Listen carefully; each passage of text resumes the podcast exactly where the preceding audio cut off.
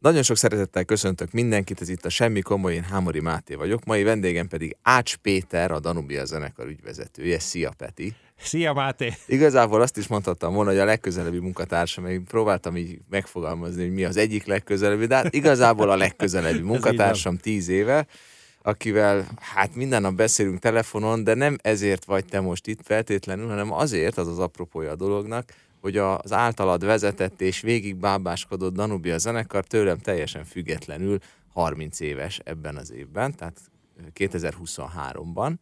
30 éves lesz ez a zenekar, és hát te vagy talán az az ember, aki, aki tényleg a kezdetektől a középen, a, a jelenlegi állapotig leginkább átlátod ezt, és nem csak átlátod, hiszen azért a te tevékenységednek köszönhető, hogy ez a 30 év, ez 30 lett, és nem 25 vagy 20 vagy 15 és az, arra vállalkozunk most, én, én megpróbálok ilyen külső szemlélő lenni ebben a dologban, hogy ezt a 30 évet picit így építsük föl, hogy, hogy ez az egész, ez honnan jött, hova, hova tartott, és jelenleg hova tart, és neked ebben mi volt a szereped. Ugye, hogyha most visszatekerjük az időkerekét, elég nehéz egyébként 93-ban az embernek magát bele, beleképzelni, hogy akkor drámai, mi volt. Drámai. Nagyon drámai, és de mondjuk egy tök jó időszak volt egyébként, a zenék jók voltak, a, a szerintem a divat az már kezdett úgy kikupálódni a 80-as évek sok hatása után.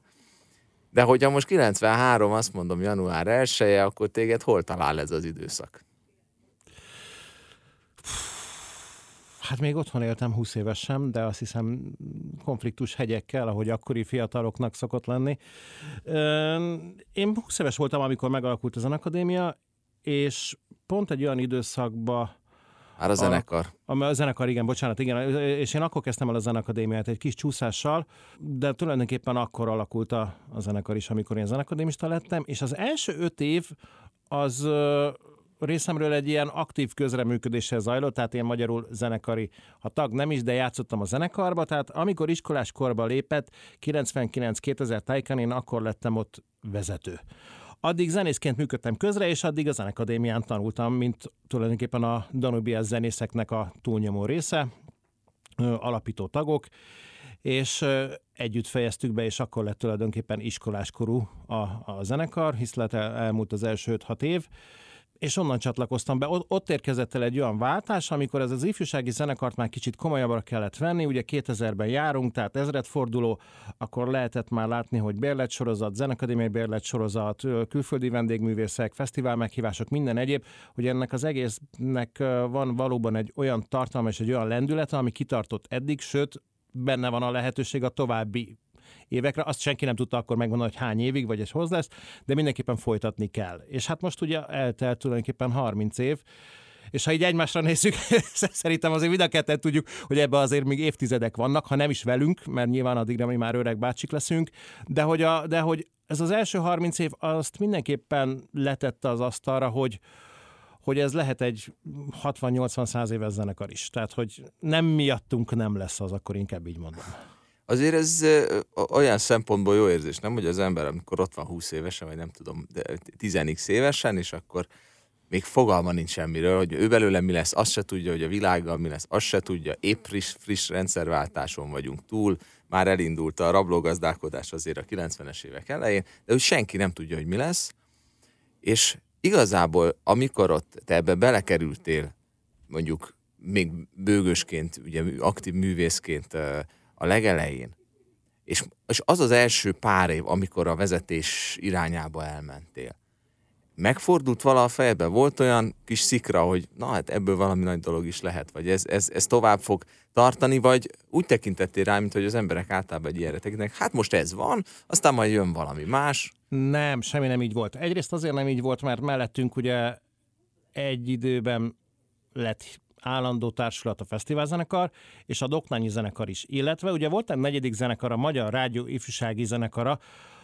amit még a Vásári Tamás akkor gründolt, és tulajdonképpen a, akkor még volt a Magyar Televíziónak az a gyermek és ifjúsági osztálya Érdi Márta vezetésével, és ezt nagyon-nagyon akarta, hogy legyen ugye a nagy rádiózenekar mellett egy ifjúsági rádiózenekar is. Tehát ott négy zenekar futott együtt, azért ebben volt egy akaratlanul is egy nagyon szoros versenyhelyzet, de hát akkor az ember azt hitte, hogy a 90-es évek végén, hogy, mindent lehet, hát itt ha 50 zenekart alapítunk, akkor az is meg fog élni, aztán ez közben letisztult, közben kiderült, hogy azért nincs mindenre pénz, de hát ez, ez mindennel így volt, de nem, nem, nem ez volt benne a motiváció, az embernek nagyon nagy volt a tenni vágyás, a tenni akarás, főleg így fiatalon, és hát a Danubia az tényleg egy ilyen egykorosztályos zenekarként indult.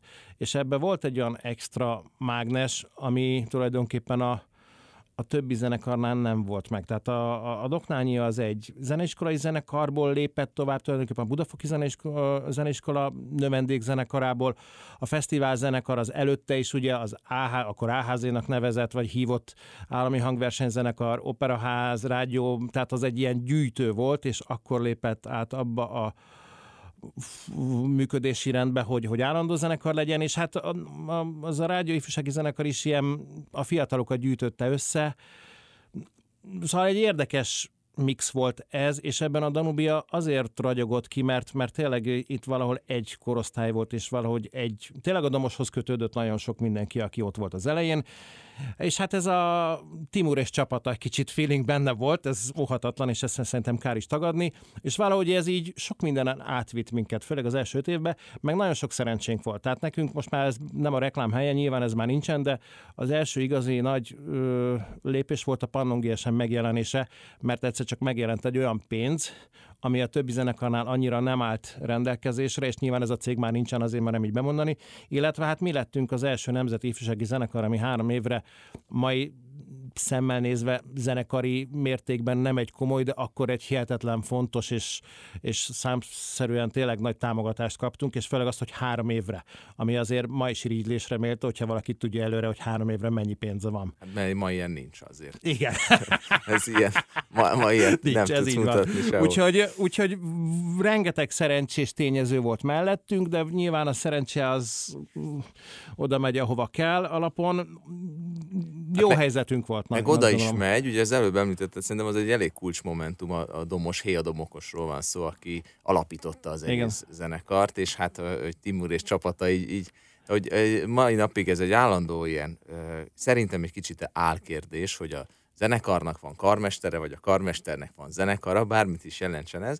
Én azért azt láttam a nagy zenekaroknál mindenhol a világon, kezdve a berliniekkel, a, a, az amerikai zenekarokra ez hatványozottan igaz, hogy mindig akkor lett egy minőségi ugrás, vagy akkor sikerült egy zenekarnak megkapaszkodni, ha volt egy olyan személyiség az élén, aki, akinek lehet azt mondani, hogy neki volt a zenekara. Tehát ugye a Soltinak volt a Chicagói zenekar, vagy Reiner Figyesnek volt a Chicagói zenekar, Furtwänglernek vagy Karajának volt a Berlini, és nem fordítva feltétlen, és hogy azért ebben az egészben itt a Domos tehetségének, meg személyiségének szerintem, tehát hogy, egy nagyon-nagyon erőteljes, nagyon vonzó személyiség a, a, a Domos.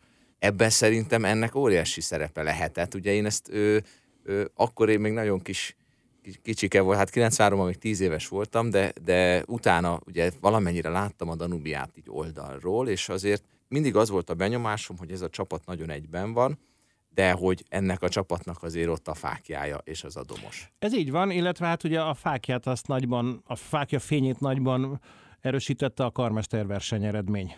Tehát ugye, amit ő megnyert, és az volt egy olyan igazi startkő, főleg a nemzetközi irányban, ami, amivel más akkor éppen nem rendelkezett a, az újonnan alakult zenekarok közül. Most nyilván a fesztivál zenekart az, az egy másik kávéház, azt itt le is választanám, de hogy a Doknányi meg a, meg a, meg a Rádió Ifjúsági Zenekarral, és hát igazából ugye ketten maradtunk, a Danubia meg a Doknányi, úgyhogy... Mai napig rendszeresen igen. összekeverik ezt a két ez, zenekart. Ez így van, igen, ez... együtt születtünk nagyjából szinte majdnem hónapra pontosan, Hát DD, valahogy ez, ez a, a D betűs időszak volt ez. Igen, egyébként ez, ezek érdekes dolgok, hogy sokszor, mint az ikercsillagok, így párosával születnek intézmények is, vagy, vagy új kezdeményezések, és aztán itt a, kialakult egy nyilván egy nagyon erős kompetíció is. Amire már utaltál is, hogy ugye voltak ezek az ifjúsági zenekarok, ezek közt azért a, a ment egy nagy dulakodás, hogy kimarad életben, és hát ez, ez azért a mai nap sem ismeretlen ez a fajta dulakodás, vagy ez a fajta élethalálharc, és ebben azt gondolom, hogy valahol pozitív. A közönség szempontjából pozitív az, hogy van Doknányi, meg van Danubia, és ezek így harcolnak egymással, olyan értelemben harcolnak, hogy a közönségért harcolnak, és hogy lehet a közönségére harcolni? Egyre jobb előadásokat kell csinálni, vagy egyre szélesebb közönségréteget meg szólítani. Na de visszakanyarodva a Domosra és a, és a Danubia elejére, azért 90-es években mondjuk már szakadjunk el 93-tól, amikor ugye azért Danubia a zenekar, mert Danubia Bál Így volt van. az első koncert, december 30-án. Igen. Tehát majdnem, majdnem újévi koncert, de nem teljesen. Szóval Danubia nevű cégnek a, a bálján. Nem, Danubia alapítvány Danubia volt, alapítvány. Vagy nem is az alapítvány, de igen, de ez egy Danubia bál volt, igen. Da, Danubia bál, és innen maradt a név, és aztán ez a név ez maradt is végül is. Ott a 90-es években volt-e arról szó, amiről most állandóan szó van, hogy minek a zenekar, meg mire való a zenekar, meg kinek van a zenekar, meg hogy lesz a jövőben zenekar, vagy akkor tulajdonképpen azzal voltatok elfoglalva, hogy megerősödjetek, sikert sikerre halmozatok, lemezeket adjatok ki, hiszen ugye ez is azért a 2000-es évek elején jöttek ki a lemezek, 90-es évek vége talán a legelső. Mm. Szóval hogy, hogy gondolkodtál? Te akkor már ugye amellett, hogy a bőgőzés az azért az életedben mindig ott volt, és erre majd térjünk azért vissza, mert ez nagyon érdekel. De akkor már azért lehet mondani, hogy a 90-es évek végén már azért volt némi rutinod. Más volt a piac. Abban volt más a piac, hogy nem volt mupa, tehát a Zenakadémia volt, az volt a csúcshelyszín. Mellette valóban ugye ment az Erkel meg az operáz, de ott azért folyamatosan mentek ugye a, a, az operáz előadásai, nem volt igazából momkult, nem volt ramkolossaum, tehát ezek a 600 fős olyan termek, ahova mondjuk egy, most egy 50-60 fős zenekart be lehet tenni. A Vigadó ugye az teljesen más állapotjában volt, igazából az az interoperetnek a birtokában volt, nem nagyon voltak ott, voltak klasszikus zenei koncertek, de közel sem olyan presztízsel bírt maga az épület, hisz felújítás előtt vagyunk, mögötte még ott volt a Vörös Marti irodaház, az a, a régi, ugye a a, nem az Ori, hanem ott volt a, a Filharmónia volt ott. Tehát, hogy egy teljesen más ingatlan portfólió volt a kultúrának a rendelkezésére bocsájtva, és mivel, hogy jó pár terem nem létezett akkor, ami most létezik, tulajdonképpen én emlékszem, hogy akkor gond nélkül álltunk oldalt a Zenakadémián, a földszinten, és voltak álló jegyek kis cetlire meg lehetett venni, és nem az, hogy most a kakasülőre, és hogy menekülés és tűzbiztonság, katasztrófa, vélem, bármi, bármi, hanem bizony Dés koncerten én is ültem a első emeleten a lépcsőn. Hm. És ez akkor teljesen normális volt, és nem lehetett nagyon sok koncertre bejutni, mert hogy 900 fő fért be a Zenakadémiára, Schlusspász pont, és az volt az egyik legnagyobb terem. Ugye az nagy csoda volt, amikor a kongresszusi az úgy nagyjából velünk egy időben a 80-as évek megnyílt, de a kongresszusi az ugye hozta azokat a nemzetközi konferenciákat akkor, amire már annó kitalálták, tehát ugye az se koncertteremnek készült alapvetően, és ugye a mai napig az van, hogyha az ember a kongresszusit ki akarja bérelni, akkor tudja kibérelni, teljesen mindegy, hogy hogy hívják azt a zenekart, ha éppen nem valami konferencia van, hisz az nagyobb biznisz, mint egy koncert. Ez, ez egyszerű matek. Úgyhogy más volt, más volt. Tényleg annyiban nem kerültek elő ezek a gondolatok, mert, mert vákum volt. Kik jártak a Danubia koncertjeire? Tehát most az első időszakot nézzük meg, ugye nyilván ott van egy, egy dom, domos, aki karmesterverseny nyer, ragyogó fiatal tehetség a pályája elején, ott van egy gyönyörű szép lányokból, fiúkból álló, friss, ropogós zenekar. Mi volt a célközönség? Mondjuk azt, hogy a 90-es évek elején, vagy a 90-es évek végéig mit láttál te a, a, a bőgőpultból, és később aztán a, a vezetői székből, hogy kik járnak erre, ezekre a koncertekre? Hát sokkal nagyobb divat volt akkor koncertre járni. Tehát egyrészt nem voltak ilyen a társadalomban ilyen különbségek, leginkább anyagira gondolok, hogy egy pedagógus ugyanúgy meg tudta engedni magának a koncertjegyeket, mint akkor egy maszekológi MK szülő, vagy a helyi zöldséges, tehát hogy és bizony ott megfordult mindenki a Danubia koncerten, tehát a, a, a, a, az éppen akkor magánnyomdát alapító apukától kezdve a, a tanároktól, de valahol a mi közönségünk egyébként a Liszt Ferenc Kamara zenekar környékéről jött, hisz ugye előttünk egy-két évvel nyílt meg a kör, tehát mi egy elég friss körben tudtunk a koncertezni. Ott volt igazából az első koncertünk, ami nem Danubia Bálos volt, és ennek leginkább az volt az oka, hogy ugye mi az Óbudai Mokus utcai iskolába jártunk, a énekzene tagozatos iskolából, ez a Skola Hungarika nevű fiúkorusos történet is működött, tehát ott tényleg nagyon erős zenei élet volt, még a többi énekzenei általánoshoz képest is.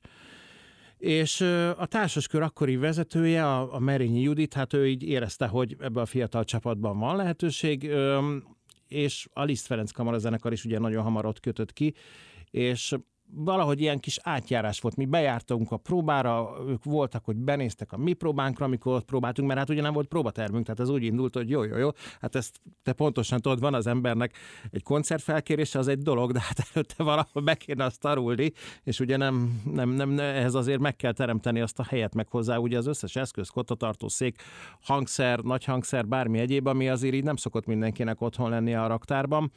Úgyhogy a társas kör volt tulajdonképpen, ahol így el tudtunk indulni, és valahogy onnan kialakult a közönség. Tehát nem nagyon kellett ezt, akkor a közönségszervezés kicsit másképp volt. Nem volt online jegyértékesítés, semmi. Az ember beletette a koncertkalendáriumba, összetette tényleg azt a műsort, ami népszerű volt, és a közönségszervezésnek az egyik fő eleme az tulajdonképpen a jegypénztáros nénik voltak. Én nem visszaemlékszem. Ha Igen. ők agitáltak, akkor bizony akkor ott azokat az jegyeket el tudták adni, meg is vették, és én nagyon emlékszem, hogy a Zeneakadémia jegypénztárában komoly sorok voltak, tehát lógtak ki, nem csak Danubi, hanem egyáltalán, amikor elindult egy koncertre a jegyértékesítés, hisz nem volt online jegyvásárlás, hanem sorba kellett állni, és bizony a Liszt Ferenc téren állt a sor, nem banánért, hanem, hanem koncertjegyért.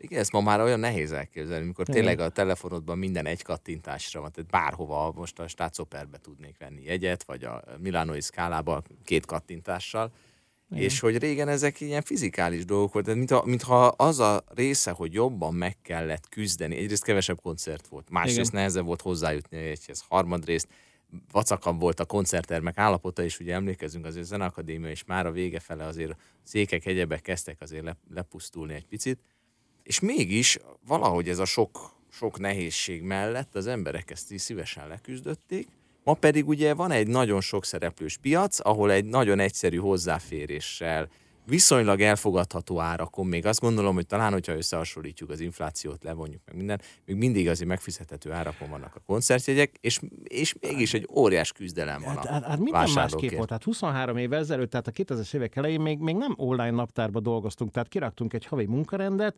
és ahhoz be kellett menni, meg be kellett írni a naptárba, és ugye oké, ott már talán telefon elég sok mindenkinek volt otthon, tehát az jobban működött, de hát még ott a fax volt, nem az e-mail a, a, a történet, a szervezés lényege, Tehát ha valahova elküldtük vidékre, vagy valamit, ott kőkeményen faxoltunk, tehát hogy hőpapíros csodákkal, és de egyáltalán a zenekar szervezés volt nagyon más. Most mit csinál az ember? Kidobja a 2024. december 31-én mi lesz a, a naptárban a műsor, a program, a helyszín, hány óratól, mettől meddig, és tulajdonképpen egy másodperc múlva az összes zenekari tag tud róla. Most nyilván nem ez a trend, vagy nem így kell csinálni, de hogy ennyivel meg lehet oldani régen, nem. Hát, hogyha valami változás volt, akkor azt ki kellett írni, és hát volt olyan, hogy bizony be volt osztva, hogy egyik zenekari tag elment a másikhoz, bedobott a postaládába egy cetit, vagy bekopogott, hogy egyáltalán hello, figyelj, az a szerda nem lesz, mert ott nem tudom, éppen nem volt szabad a próbaterem, vagy valami bejött, és bármi oka lehetett.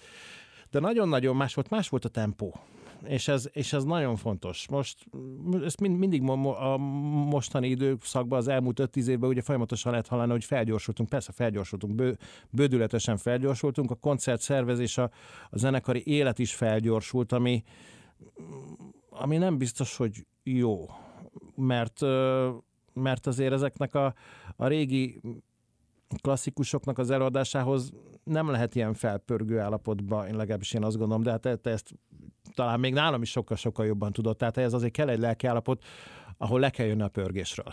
Tehát, hogy... Hát igen, ugye ez a, a te életedben ez különösen nehéz, mert hát ugye még, még nálam is sokkal jobban, én most az okos telefonomat butára cseréltem direkt, mert mert most már további stressz nyomást azt próbálom csökkenteni, de ugye te ezt nem, nem is nagyon teheted meg, mert folyamatosan lógsz. Tehát aki ismer téged, az lát, tudja, hogy a telefonod hozzád van nőve. Ez így van. És, és szerintem ezzel alszol, ezzel kelsz, ezzel fekszel, tehát a 24 órából biztos van egy 18, amikor aktívan, aktívan dolgozol. Tehát ugye ez, ez nem, nem a szórakozásról szól, ez arról szól, hogy az ember köv, vagy követi a, a, a, az aktuális fontos információkat, vagy levelezik, vagy telefonál, de hogy gyakorlatilag hozzá van nőve a telefonjához, és ugye nagyon nehéz ma elképzelni, hogy volt egy korszak, amikor ez nem volt, mert hogy te, mobiltelefon sem volt. Sem volt. Persze lehet azt mondani, hogy, hogy és teljesen egyetértek, hogy, hogy valahol jobban megfelel a mi műfajunknak ez a lassított életvitel, viszont nem nagyon van választásunk, ebbe a gyorsba kell valahogy ezt beleszuszakolni, és ami talán egy veszteség lehet, de ezt te jobban meg tudod mondani, most a Danubiára visszatérve, hogy, hogy itt az emberi, tehát a kapcsolatok, ugye a zenészek, az iroda között, egymással a zenészek, hogy, hogy ez hogy nézett ki az első időszak, mivel nagyon egy korosztály voltatok, tehát itt a szerelmektől, a barátokig, minden ugyanabból a társaságból jött össze, hogy, le, hogy nézett ez ki? Mennyire volt aktív? Mennyire volt sok az intrika? Mennyire volt sok a feszültség a zenekaron belül? Kevesebb volt, nagyobb volt az összetartás, mint most. A, nem csak a Danubiában, egyáltalán a zenészekről beszélek, vagy a, munka, a zenés, a zenekarhoz kapcsolódó, vagy a zenekarokra, mint munkahelyre gondolok. De nekem megvan egy kép a fejemben, amit biztos, hogy ö, életem végéig hordozni fogok, hogy a Zenakadémia backstage-ében az igazi karmesteri szoba régen az a terembeosztásnak a szobája volt. Ott ült Sörös Pista bácsi, egy hatalmas nagy fekete könyvvel, és ugye a gyerekeimnek így néha mondom, hogy hát beírjuk ceruzával, aztán majd átírjuk tollal, azt se értik, miről beszélek. Ugye a régen a ceruzás volt az, amit ki lehetett radni, az, volt mondjuk azt, hogy az opciós vagy hát jó, akkor az még nincs kőbe vésve, majd amikor átírjuk tollal, akkor lesz az a teremfoglalásnál, és hát a másik ugye ilyen kifejezés volt, akkor ugye az a, az a szürke notesz, hisz ceruzával minden tele volt írva, és ugye a fehér kis notesz az már szürke volt, már annyi hmm. minden be volt vezetve. Teljesen más volt, tehát egy teremfoglalás az nem úgy történt, hogy most dobunk egy e-mailt a Zenakadémiának, hogy e, ennyi koncertet szeretnénk, lehetőleg erre az időszakra kérem, legyen kedvesek megnézni, züb, züb, indul egy ilyen online kommunikáció, de hát tulajdonképpen azért ez egy 24 órát helyreáll egy szezonnak a, a, az időpontjai. Hát ez régen nem így volt, elő kellett venni a szépen megcsinált fél éves könyveket, három-négy könyvet kirakni, ezek narha nagy könyvek voltak, mert benne volt a zenekar, a művészeket fölírták a program, tehát ez egy ilyen két A4-es hosszú, egymás mellé így hosszába fektetve méretű cucc volt, és hát ott egy hónapot lapozgatni, ugye? Minden oldal egy nap volt, szóval azért az nem ilyen volt, hogy átpörgetni, és hát eleve az egy, az egy, az egy szeánsz volt ö, eljutni odáig, ha már az ember ott volt, akkor az alatt a fél óra alatt, óra alatt, amíg befoglalta azt a nyolc, vagy megnézte azt a nyolc dátumot, akkor ugye hazament, otthon megnézte, hogy jó, a művészeknek, karmestereknek visszaballagott, tehát minden másképp történt, de a zenészekkel is ugyanez volt. Ott például rendszeresen hirdetni kellett a próbarendet az, els, az előző produkciónál, hogy hogy lesz a következő, hogy ők ezt föl tudják írni. Hmm. Szóval nagyon, mi nagyon máshol kezdtük ezt, és mint ahol most tart a, a világ és akik eh, most, és hát ugye nagyon fiatalok is vannak nálunk, úgymond, akik most csinálják meg, a, most vannak túl a diplomán tulajdonképpen, vagy most fognak diplomázni, és rajtuk látom, hogy ők már egy hozzám képest ugye hát egy konkrét generációs különbség van már, hogy, hogy hol tartanak ők, meg hogy kezelik ezt az egész uh, életüket, és nehéz vissza, tehát nem azt mondom, hogy nagy öregnek gondolja az ember, de hát azért úgy, úgy néha átfut az a gondolat, hogy bezzeg az én időmben. Szóval egy kicsit ez Igen, nem keregvíteni kicsit... akarom magamat, csak, csak a, ugyanakkor egy, egy kicsit ilyen érték, hát nem értékromlás, de valahol mégiscsak. Tehát, hogy így a patinája eltűnik a dolgoknak, néha azt érzem. Igen, ezt, hogy mondjam, Nádas Péterről készült most egy dokumentumfilm saját erdő címmel, és azt nemrég láttam és abból ő nagyon szépen összefoglalja egy mondattal, ugye Nádasról híres arról, hogy nagyon elegánsan tud fogalmazni, szóban is, és hát írásban nyilvánvalóan rendkívül kifinomultan, és e, fantasztikusan e, használja a káromkodásokat. Tehát ő nem, nem nyakra főre, hanem pont amennyi kell. És, az is egy művészet. E, igen, és, és van, van, van neki egy ilyen e, kiszólása a, a filmben, hogy sajnálom a, az unokáimat, hogy egy ilyen szétbaszott világban kell élniük. Bocsánat, ezt majd lehet, hogy kisipoljuk. De hogy ezt ugye így van magyarul, hogy amit te mondasz, az picit ez, meg, ez így költően röviden megfogalmazva, de, de pont azt gondolom, hogy itt van egy, itt van egy fontos szerepe annak, amit csinálunk. Mert ugye ez a hihetetlen gyors változás, hogy aki most 20 évesen beül a Danubiába, meg aki ott ült 93-ban 20 évesen, azok közt már nem egy generációink különbség van, hanem ö, kulturális értelemben több. És egyetlen egy dolog fogja össze, és egyetlen egy dolog teszi lehetővé, hogy a zenekar működjön, az a zene. Mert amikor kirakjuk a Beethoven vagy akármilyen műnek a kottáját, akkor tulajdonképpen ugyanazt fogja jelenteni a, az 50 évesnek, a 30 évesnek, a 20 évesnek, mert ebben van valami időtlenség, valamilyen időkön, időkön túlnyúló dolog, és pont ez szerintem ez a nagyon-nagyon gyors változást teszi értékessé a mi műfajunkat, mint valami olyan állandót, amihez mégis frissen tud az ember kötődni. Tehát nem olyan, mint egy múzeum, hogy bemegyek, és oké, okay, ugyanazt a tárlatot látom már száz éve, hanem mindig, mindig frissen ö, hozzuk létre a műalkotást. Mindig új egy szimfónia, vagy egy Mozart, vagy egy Bach. Tehát ezt azt gondolom, hogy zenészként biztos változott a zenészségnek a, a, a, a modus vivendi a zenekarban, de, a, de mégis az alap az nem változik. Ez, ez így van, tehát, de közben én azt látom, hogy a, a, a közönség lét, a közönségnek lenni, az a lét, az, ami hihetetlenül érték, vagy nem, az értékek iránt egyre kevésbé nyit. Tehát pontosan ezek a nagy produkciók, a látványos nagy, nagy produkciókban az, hogy élőzene legyen, az, az kezd teljesen eltűni. Tehát vannak zenészek a színpadon, de ezt mind a ketten tudjuk, hogy egyre több olyan nagy produkció van, ami egy playgombról szól. Oda mennek aznap a zenészek, megbeszélik, hogy melyik dalt hogy kezdik lefele vagy fölfele a vonástól, úgy tűnjön, mintha. Tehát ami nekem most például én, én nekem egy kimondottan nagy aggodalmam. Nem a zenekadémiai bérletes hangverseny, annak valahol mindig meg lesz a közönség, legalábbis azt gondolom, hogy a mi életünkben még meg lesz a közönsége, hanem akik a zene iránt is, ugye ami a Danubiánál egy teljesen jól megfogalmazott cél, hogy megérinteni azokat az embereket, akik valamiért nem akarják fölvenni azt az öltönyt nyakkendőt, de valami mégiscsak érdekli őket a, a, a, a klasszikus zene. Itt az elmúlt pár évben látom azt, hogy hogy az élő zene helyett egyszer csak megjelenik ez a, a, a félplébekes, plébekes történet, tehát hogy a show jelenik meg, és a showban már nincs szükség a, az élő zenei megjelenésre, mert a show az most már sokkal inkább a látványról, a hanghatásokról, és a látványról szól. És a látvány nyilván értem a színpadi fény és LED és minden, meg a mögötte a visual tartalomról is, hogy ugye mi jelenik meg a leden. És a leges-leges legutolsó lett az, hogy az most valóban ott élő zenei produkció van, kivéve mondjuk a főhőst, de minden másban, hogy mi most azt feljátszottuk előtte egy stúdióba, és ott valaki ezt bejátsza, vagy igazából föl se játszott a senki stúdióban, hanem a számítógép ezt megteszi helyettünk, én ezt látom egy olyannak, ami, ami a nagy koncertszervezők, a, a, a nagyon drága jegyeket kifizetők közönségi részéről is lényegtelen. Tehát azért voltam én olyan koncerten a, a sportcsarnokban, ahol a 100 ezer forintos jegy az a teljesen normál volt, és sajnos látnom kellett, hogy ott a magyar muzsikusok aznap mentek oda, és nem volt bekötve a mikrofonjuk se, ezt ők mondták, tehát nem volt hangbálás, hanem úgy tettek, mintha a muzsikáltak volna, és a ketten ültek ott valahol elől, föntről láttam 200 ezer forintért, és ők, ők valahogy milyen szinten számomra egy átverést kaptak.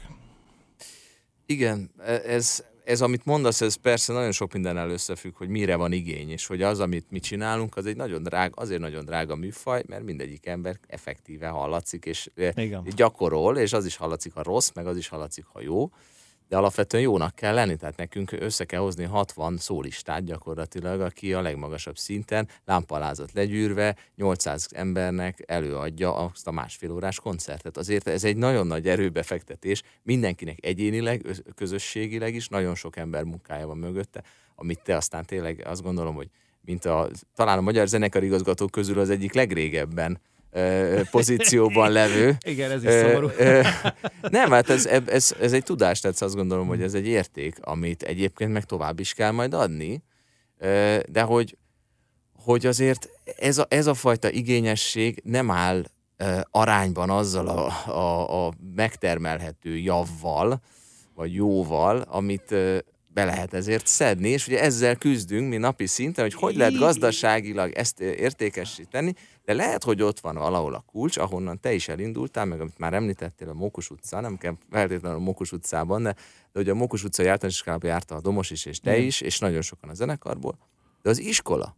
Tehát az, amit ti hoztatok, Igen. és ugye a Domos is onnan jött, nagyon sokan jöttek ott. Valószínűleg, én ugye nem oda jártam, ne, én vagyok a kakuktojás, nem vagyok Óbudai Jó sem. volt ott a zenei képzés. De hogy tehát valami ott igen. volt, ami miatt bennetek ez az igényesség megszületett. Most már más kérdés, hogy te is Hmm. zenész családból származol, és e, édesanyád az ország egyik leghíresebb zenepedagógusa, ugye Ácsné Szili Éva, rengeteg nagy hegedűsnek a tanára, és a mai napig nagyon aktív zenepedagógus. Ez oké, okay, de azért a mókusból nagyon sokan jöttek, akik nem voltak ilyen háttérrel, és valahol itt a, a, a mi szakmán környékén landoltak, vagy konkrétan benne, tehát azért az iskolában szerintem sok minden eldőlhet. Na, nagyon jó iskola volt a Mokus, ennek tulajdonképpen egy konkrét példát tudok mondani, és nagyon jó volt az énekoktatás, tehát hogy tanultunk énekelni, hát ugye a fiúk ugye nulladik órába jártak be a kapahangjuk külön énekórára vagy kórusra, de szerettük mindenkiben, én azt gondolom, hogy pozitív nyomot hagyott, és én most játszom egy zenekarba, mégpedig az általános iskolai osztálytársaimmal közös zenekarba játszom, tulajdonképpen zenei pályán én maradtam egyedül, a többiek villanyszerelő, nem tudom, minden mással foglalkoznak, nagyvállalatnál szélszes, kommunikációs szakember, bármi egyéb, de mi összejárunk rendszeresen zenélni, hisz mindannyian mókusosok voltunk, és, és ez így megvan az az évfolyamból a, a fiúknak egy jelentős része, és sőt, csajok is, anyukák is, csajok, hát anyukák is néha jönnek így egy-egy koncert tehát hogy mi zenélünk, mert hogy ott kaptunk egy olyat, ami, ami, ami megmaradt, és, és ha azt mondjuk, hogy így egymásra nézünk, hogy mókus, akkor, akkor persze nevetünk, meg mindenkinek van sztoria, de alapvetően pozitív a történet. És ami a Danubiában most visszakanyarodva, ugye, hogy ne csak a szomorút mondja az ember, vagy a, vagy a problémát mondja az ember, ugye, ami nekem nagyon tetszik, és amit te hoztál be, tulajdonképpen a, a, a zenekaroknak a társadalmi felelősségvása, vagy a társadalomba való szerepváltása, vagy új pozíciójának a keresése az, ami egy kiút lehet, ami nyilván nem egy zenekadémiai művészkoncert értékével Szóval az értéke mégis az, csak ezt valahol nekünk meg kell mutatni a közönségnek, meg kell mutatni a döntéshozóknak, meg kell mutatni a, a, az aktuális kormányzat döntéshozóinak, hogy, hogy a zene az egy sokkal, szóval az nem csak ott, ott azon a 120 négyzetméteres színpadon van és a hozzá a közönségnek, hanem a zene az, az egyszerűen benne van mindenütt, az a levegő része. Tehát ez egy molekula az oxigén mellett, és és erre most nagyon nagy szükség van ugyanakkor ebben a, ebben a világban, ahol most élünk. Tehát, hogy, hogy mi lemenjünk, és, és pontosan ez a mi társadalmi projektjeink, és enélkül előbb-utóbb el fog fogyni azért az a közönség is, aki eljön a, a, a, a zenekadémiára. Tehát, hogyha nem lépünk, nem változnak a zenekarok, és erre nincs sok időnk, mert a világ sokkal gyorsabban változik, mint ahogy a, ez a, én szoktam mondani, hát ez a 300 éves, sok minden nem változott a zenekari műfajban. Van elől egy, egy, egy karmester, és hát vannak a zenészek, de tényleg, tehát, hogy hisz vannak olyan művek, amiket ugyanúgy játszunk, vagy hát játszunk, amit 300 éves best of volt, aztán volt, ami akkor még nem volt best of, de közben az lett. De, de hogy nem nagyon változott, és ugyanakkor most van egy olyan változás, ahol, ahol nekünk nem, nem lehet csak arra fókuszálni, amit tanultunk 10 évig, 20 évig, hogy akkor ki kell állni a Zenakadémia színpadára, vagy a MUPA színpadára, vagy teljesen melyik nemzetközi koncertenem színpadára, hanem bizony valami teljesen más feladatot is el kell látnunk ahhoz, hogy, hogy, hogy, hogy megmaradjon az a lehetőség, hogy legyen hova aztán mondjuk a következő generációnak kiállni és játszani.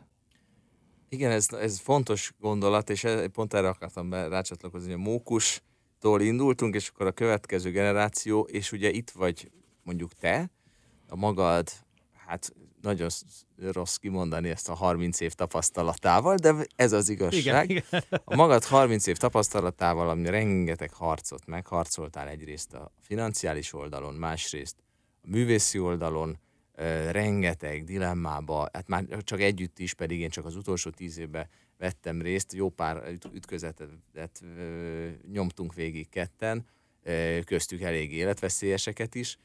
Szóval, hogy egy óriási tapasztalat gyűlt föl, és ezt majdnem mindenkivel, aki, aki hogy úgy mondja, milyen dohányja a saját szakmájának, meg szoktam beszélni, hogy, hogy hogy lehet továbbadni, mert ugye napi szinten szembesülünk az, hogy például azokban a szerepkörökben, amik mondjuk a művészeti együtteseknek a, a hogy mondjam, a backgroundját, vagy a staffját képviselik, akik tényleg tudják, hogy hogy lehet egy koncertet összerakni, hogy lehet egy koncertet eladni, hogy lehet egy koncertet financiálisan egyensúlyba hozni, stb. Ez egy nagyon komoly tudást gyakorlati tudás, tehát nem, ez nem egy egyetemen feltétlenül egyetemen megszerez, ez egy gyakorlati tudás. De ugye az ilyen mm, emberből és az ilyen tudással rendelkező nagyon kevés van, és egyre kevesebb, valahogy ez így fogy, és ahhoz, hogy mondjuk egy karmester vagy egy zenész szárnyalni tudjon, vagy ő a nagy elképzelését meg tudja valósítani, ahhoz erre nagyon nagy szükség van. Tehát ugye egymás nélkül a kettő nem nagyon megy. Karmester nélkül hiába van, vagy zenekar nélkül hiába van zenekari menedzsment, zenekari menedzsment nélkül meg nem lesz zenekar, hogy gondolkodtál-e már azon, még ugye fiatal vagy, szóval még nem, nem, nem a kifele menő vonaton ülsz, hanem most még a, még, hogy mondjam, a fölfele menő vonaton ülsz, de azért az ember gondolkodik, hogy, hogy tovább lehet -e ezt adni, vagy hogy lehet a fiataloknak ezt az egészet, ezt a világot, amiben te 30 éve vagy, vonzóvá tenni, és ide behúzni esetleg utánpótlást, kinevelni utánpótlást. Szoktak-e ilyen gondolataid lenni? Engem meghívtak már tanítani, pont ilyen kulturális menedzser képző főiskolára, tehát mármint, hogy ilyen óraadóként voltam. Nagyon érdekes volt. Nagyon egyszerűen közelítettem meg a kérdést. Nyilván felkészült az ember, de bementem, és ott ültek a hallgatók, és én voltam a zenekar igazgató abban a szemeszterben az első, aki így más kollégák is voltak, és megnéztem a hallgatókat, és csak annyit kértem, hogy hát írjuk fel a táblára együtt, hogy hány zenekar van Magyarországon, hány, hány hivatásos zenekar van. Tehát, hogy ezzel szeretnétek foglalkozni, vagy azért, mert itt akartok dolgozni, vagy azért, mert művészeket fogtok képviselni, akiknek muszáj lesz együtt dolgozni a zenekarokkal, hisz nem, ha mert ha operába társulati tag lesz, akkor előbb-utóbb nem lesz rá szükség. Ugye itt azért az fontos, hogy mindenki vagy zenekari, vagy művészeti menedzser. Hogyha viszont ö, nem operázi tag lesz, hanem önálló művész, akkor viszont neked az összes zenekarral találkoznod kell, vagy tisztába kell kellene, tehát kezdjük el összegyűjteni, hogy hány zenekar van, nincs olyan sok, tehát hogy a kezünk, lábunk, ujjai bőven elég hozzá, hát nem jött össze. Tehát, hogy nem hmm. tudták itt tizenvalányon összeszedni, hogy hány zenekar van. Érdekes volt, hogy én azt gondolom, hogy nagyon sokan nincsenek tisztában, és te ezzel jó, sokkal jobban tisztában vagy a, a legtöbb karmesternél, mert valahol mi ezt mindig megbeszéltük, hányféle zenekar van, és hányféle zenekar alatt az, hogy hányféle működési rendszerinti zenekar van. Mert ahhoz képest, hogy nagyjából 17 zenekar van az országban, működésileg nincs 10 egyforma. Tehát igen, ez, ez egy, a biodiversitás. Igen, igen, tehát hogy mind törvényileg szabályozva külön vannak, tehát hogy ez a 17 zenekar, ez egy teljes 17 különböző egység, amit néha lehetetlen összepárosítani, vagy összehasonlítani, mert se a működés formáját, se a működés finanszírozását semmiben nem azonosak. De azért vannak állandó elemek, nem? Tehát vannak olyan dolgok, amik jönnek itt egy kis fiatal uh, titán, aki azt mondja, hogy figyelj Péter, én nekem ez baromira tetszik, hogy hogy lehet egy ilyet menedzselni, menedzser akarok lenni, mondd el azt az öt dolgot, amit tudnom kell. Ezen gondolkodtam, már csak azért is gondolkodtam, mert most van egy-két zenekar, ahol lehet sejteni, érezni, hogy valahogy nincs utód és ilyenkor az ember óhatatlanul tükörben néz. Most nem, nyilván nem akarok nevesíteni, de azért azt gondolom, hogy tényleg van egy-két hely, ahol lehet tudni, hogy nincs nagyon olyan vezető, aki átvenné ezt a zenekart, sőt néha egy kicsit az az érzésem, hogy az a jelenlegi vezetésnek egy ilyen direkt szándéka, hogy valahol egy olyan pontot vagy felkiáltó jelet tenni, hogy ez az én életemről szólt, ez az én munkám, ez az én életem fő műve terméke, és ezt ne is nagyon akarja senki tovább vinni. Um, ezt, ez nem én vagyok, tehát ebben az egyben biztos vagyok, de hát szerintem aki ismer, ezt tudja jól. Én pont azt látom, hogy, hogy a következő valahol 8-12 évben el kell jönni annak a pillanatnak, amikor valakit már pedig be kell hozni. Fontos persze az iskola, minden nagyon fontos, de el kell, el kell tölteni egy-két évet, hogy együtt, hogy, hogy igen, hogy át lehessen adni. Szóval ez persze könnyű így kimondani, meg az akkor könnyebb bán a szavakkal, de, de én nem nagyon látok más utat, módot. Tehát, hogyha az a változás, ami az elmúlt tíz évben volt a szakmánk, a, a rendezvény szakma, a koncert, a, a, a körülöttünk lévő technikai fejlődés és minden ö, kapcsán legalább fel olyan intenzitással jelen lesz a következő tíz évben, akkor amit most itt eltervezünk, az 10-12 év múlva az nem úgy lesz. Vagy na, na, na, nagyon másképp lesz.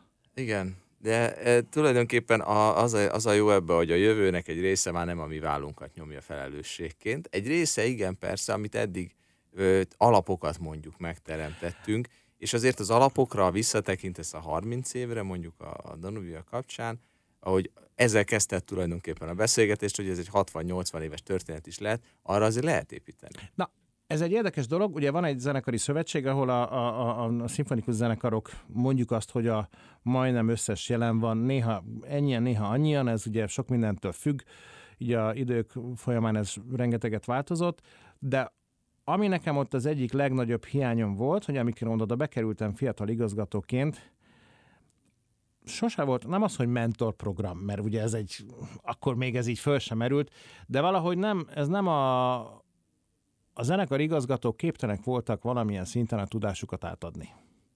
És nem is volt meg bennük a hajlandóság. Én ezt érzem egy nagyon nagy hibának. Hogy igen, mert úgy érzik, hogy verseny előnyt adnak el. Tehát ugye, ugye itt akkora a verseny a zenekarok között, nem biztos, hogy látják azok, akik koncertre járnak, vagy ezt figyelik, de, de azért nagyon erőteljes a verseny, aminek szerintem van egy pozitív minőségi, minőségjövítő hatása.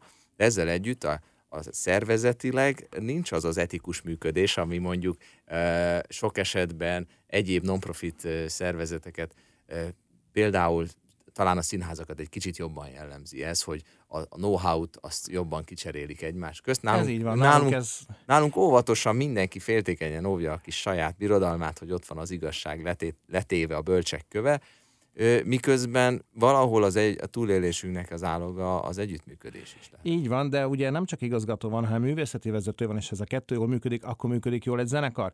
Tehát ugye ezt nem lehet elhozni egy művészeti, vagy hát szóval ez nem olyan egyszerű, egy friss zenekarnak elhozni egy nagy zenekar éléről a művészeti vezetőt, meg hát nyilván nem is ez a, a cél és a dolog lényege, de ugyanakkor van egy pár dolog, amivel sokkal egyszerűbbé lehetne tenni az egész szakmának a működését, hogyha nem mindenki a, a, a nulláról kezdené, hanem kapna egy ilyen egy-két év őszinte támogatást, is, amit az őszintén van a, a, a, a hangsúly.